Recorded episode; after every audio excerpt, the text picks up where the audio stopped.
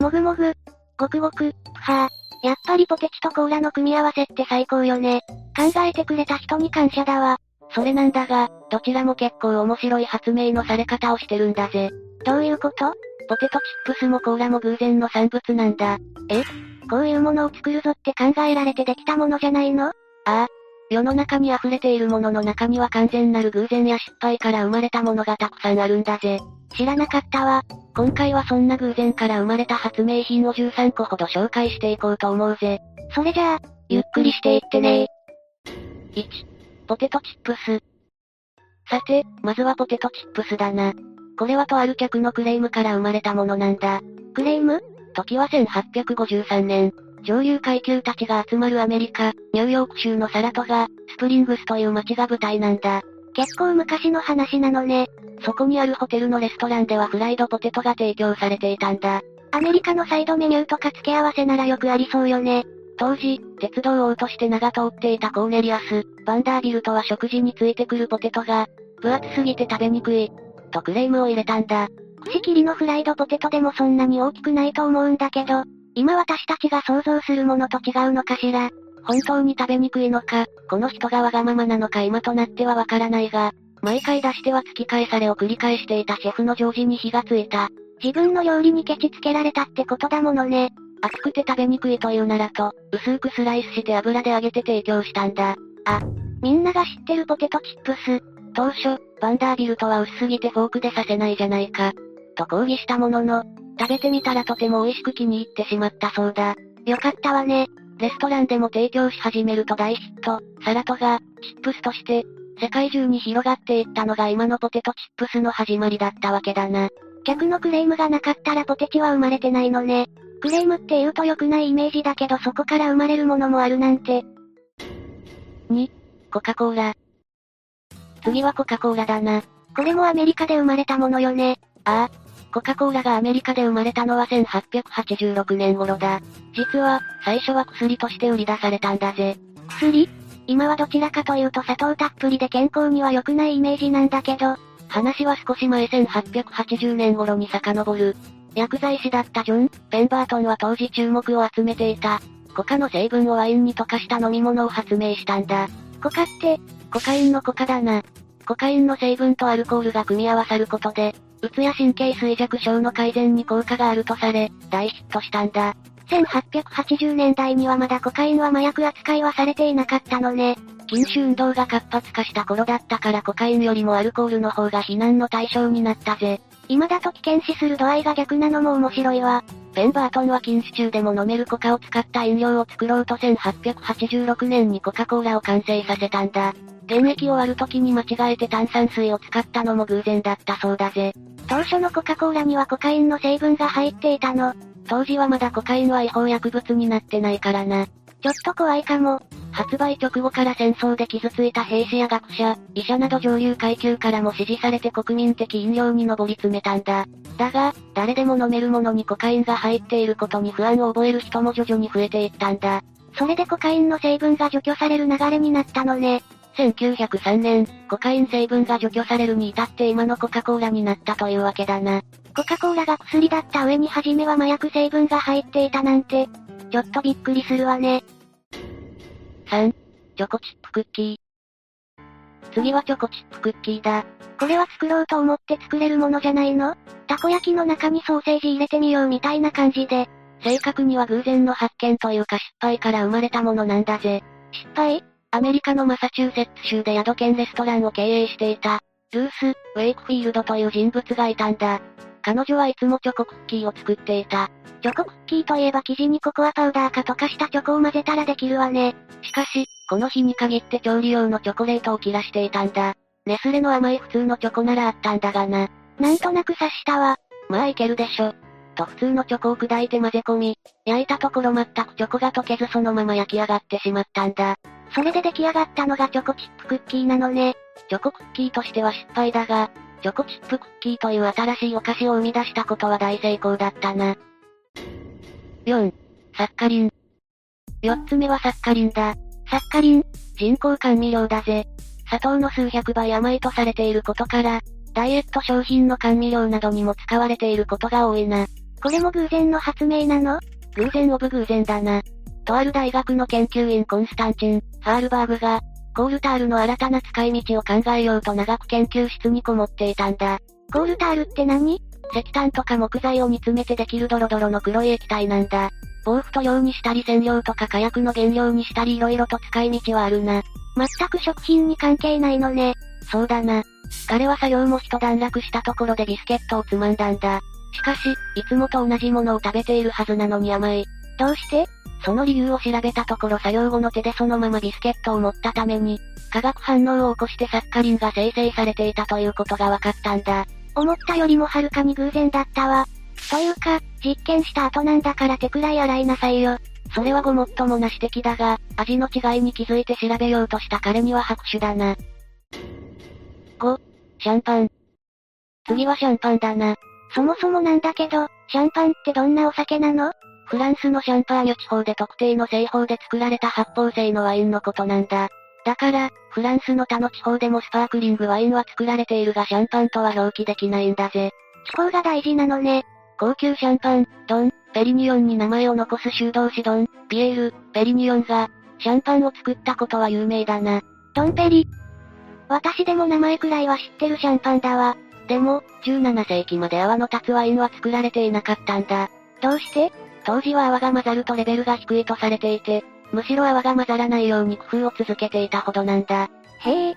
ペリニオンはフランス王室に白ワインを届けたいと考えていたんだが、シャンパーニュ地方では黒いブドウの方が育ちやすかったんだ。そこで、黒いブドウから白いジュースを絞る方法を考えた。あとは発酵させるだけね。だが、そこに問題がある。気温が低いシャンパーニュ地方では、ワインの発酵に2シーズン以上かかってしまうんだ。そして2シーズン以上かかってしまうとどうしても炭酸ガスが発生して泡だらけになってしまう。それじゃあ、王室には献上できないじゃない。しかし、なんとこの新しいワインがイギリス、フランス両国の王室貴族たちに大ヒットしたんだ。運が良かったのかしら。人間のそれもありだよねっていうマインドが新しい発明を生んだのね。それまでの価値観と全く違うものが受け入れられるようになることもあるし、それが新しい発明に不可欠なこともあるんだよな。6、ポストイット。6つ目はポストイットだ。ポストイットって付箋のああ。学生から大人までみんなお世話になっている付箋も偶然生まれたものだったんだぜ。身近なものだけに気になるわね。この発明に貢献した人物一人目は1970年にアメリカの大手化学メーカー、3M で研究者をしていた、スペンサー、シルバーだ。 3M といえば糊とか接着剤とか、それこそ付箋なんかはよくお世話になる会社ね。そこでシルバーは強力な接着剤を作ろうとしていたんだが、できたのはめちゃくちゃ弱い接着剤だったんだ。何につけても簡単に剥がれてしまう。それじゃあ商品にはならないわね。見向きもされないまま4年、付箋発明の関係者2人目が登場する。3M 社の同僚で協会の合唱団にも所属していたアーサー、フライだ。協会の合唱団にいる人が関わってくるのそれは彼の悩み事、というか日常の中の小さなイライラにヒントがあったからだな。悩み事彼は賛美歌の各ページに挟んである紙が開くたびに落ちるのでイライラしていたんだ。そしてある日、シルバーが発明した弱々接着剤を思い出す。なるほど。しっかりくっついたら困るけど、すぐに取れるのも面倒というところに、シルバーの接着剤の特徴がフィットしたのね。そのくっつき具合にいい感じだと思ったアーサーはアイディアを 3M に売り込んで、1977年にテストとして発売されると、その後世界中に普及していったというわけだ。目的とはそぐわないものができても使い道があるかもしれないってことよね。接着剤としては致命的なくっつかないことが売りになったわけだし、副産物や失敗の中に画期的な新商品のアイデアがあることも少なくないってことだな。7、瞬間接着剤。次は瞬間接着剤だな。ポストイットの話とは違ってこっちは正真正銘強力な接着剤の話だぜ。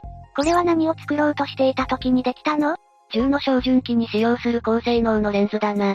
1942年ハリー・クーバーという医師が、その素材となる透明度の高いプラスチックを作ろうとしている時に発見したんだ。ふむふむ。使っていたシアノアクリレートという物質は水分に触れると、ほぼ全ての物質にくっついてしまう特性があって照準器には使えたものじゃなかったんだ。照準器のパーツとしては失敗だったのね。 6年後、そのシアノアクリレートの耐熱テストをしている時に、この強力な接着剤は熱も圧力もかけなくていいというところに気づいたんだ。そしてできたのが瞬間接着剤。塗って軽くくっつけたらすぐくっつくものね。しかも、単に接着剤として優秀なだけじゃなくてベトナム戦争の負傷者の治療にも利用されたんだ。接着剤がああ、傷口に吹きつけて止血に使えるんだぜ。止血が簡単にできるから移送もかなり楽になったんだ。銃のパーツから始まって最後には人命を救うことにつながるなんて、面白いわね。ちなみに今も接着剤タイプの絆創膏は売っているし医療用の接着剤というものはあるんだぜ。そうなんだ。一般に売っている瞬間接着剤は傷口から入って炎症を起こしたりすることもあるから、基本的にやらない方がいいと言われているな。今はそれ専用のものがあるし、なんなら病院に行った方が適切な処置を受けられるものね。 8、スコッチガード。次はスコッチガードだ。何それ、汚れがつきにくくなるコーティング剤だな。防水スプレーとしても売られているぜ。靴とかコートとかによく使うわね。あれこれも 3M の商品じゃない大正解だぜ。3M の科学者シャーマンが航空機燃料の爆発にも頼る、ゴムの強化素材を研究している時に発見したんだ。 3M、さすがは世界的大企業ね。すごい発見だらけじゃない。彼は研究中に誤って調合薬を靴の上に落としてしまったんだ。そして、その直後にこぼしたところだけ汚れにくいことに気づいたんだぜ。薬品がかかったところだけ、なぜか綺麗なままだったのね。そのことに気づいた彼は何が起こっているのかを調べた。その後、商品化に至るってことね。ああ。そもそもなんだが、運よく靴の上に落とすというミラクルがなければ、スコッチガードは生まれなかったかもしれないんだよな。確かに、そう考えるとすごい偶然ね。 9、電子レンジ。次は電子レンジだぜ。え電子レンジって偶然生まれたのマイクロ波で食品を温めるというのは完全に偶然見つかった利用方法だったんだ。マイクロ波ってもともと、何に使っていたの電子レンジを発明したのはアメリカのエンジニアで、パーシー、スペンサーという人物だったんだが、マグネトロンの製造をしていた人物だ。これがマイクロ波を用いたものだったんだ。マグネトロン初めて聞くわね。マグネトロンっていうのは当時はレーダーに欠かせないマイクロ波のシグナルを作り出すもので、戦時中にはかなり重要な発明品だったんだ。レーダーの部品なのね。そのマグネトロンを作動させて、隣で様子を見ていたスペンサーは、ポケットの中に入れていたチョコレートがデロデロに溶けていることに気づいた。マグネトロンから出ているマイクロ波でチョコが温められてしまったんだわ。それに気づいた彼は他のものも加熱できるのか次々と実験を行ったんだ。ポップコーンや卵、卵、まあ、卵はもちろん爆発したんだけどな。そうよね。そうして出来上がった世界初のオーブンレンジは340キロもある大型のもので、冷蔵庫くらいの大きさはあったそうだぜ。でかい。ここから今のご家庭にあるようなお手頃なサイズ感に改良されていくのね。 10、使い捨て回路。続いては冬場には欠かせない使い捨て回路だぜ。これも偶然生まれたのね。実は世界初の使い捨て回路は日本のお菓子メーカー、ロッテの関連企業から発売されたんだ。どうしてお菓子メーカーが回路をそこに偶然の理由があるんだ。まず、回路がどうして暖かくなるのか知っているかなんとなくしか。鉄の粉がどうとかっていう話よね。そうそう。鉄って放っておくとどうなる放っておくと錆だらけになるわね。これは鉄が酸化する、つまり空気中の酸素とくっつくから起こることなんだ。なるほど。使い捨て回路はこの酸化するという化学反応が起こる時に出る熱を利用して熱くなるんだな。意外とシンプルな仕組みなのね。それで、お菓子メーカーのロッテとの関係だがお菓子には保存剤が入っているよな。食べられませんって書いてある小さい袋のことかしら。そうだな。それを作る過程で活性炭と鉄粉を混ぜたんだ。すると化学反応でたちまち発熱。これがあれば冬でも温まれるということで商品化されたのね。メインはお菓子メーカーなのに、使い捨て回路を商品化してしまう柔軟性もすごいよな。11、麻酔。次は麻酔だな。特にエーテルを用いた麻酔のことだ。麻酔が偶然から生まれたって、その偶然に当たっちゃった人大丈夫だったの誰か特定の個人がミスで麻酔を食らったとかそういう話じゃないぜ。なんなら個人の自由意志のもとで楽しんでいたから問題ないな。そうなのっていうか楽しんでいた話は16世紀まで遡る。麻酔ってそんなに昔からあったの麻酔として使われ始めるのは1840年代以降なんだが、麻酔として使われるようになるエーテルはすでに知られていたんだ。なるほど。 16世紀、エーテルは娯楽目的でエーテルパーティに用いられていたんだぜ。ちなみに同じようなので正気ガスパーキっていうのもあるぜ。えそれ大丈夫なの麻酔成分を吸って楽しくなってるだけよね。平たく言うとそうだな。エーテルや正気ガスを吸って舞台で陽気に踊っていた。そんな娯楽が許されていたなんて、そのエーテル、パーティの最中、足をぶつけて明らかに折れているのに痛がっていない人を見て、エーテルの効果にとある石が目をつけたんだな。それで麻酔を思いつくきっかけになったのね。この発見をきっかけに容量や方法を研究して、今日の全身麻酔につながっていくというわけだな。まさか、医療において重要な発明が麻酔成分を使った娯楽から来てるなんて、何がどう繋がるかわからないものね。 12、ペニシリン。次はペニシリンだ。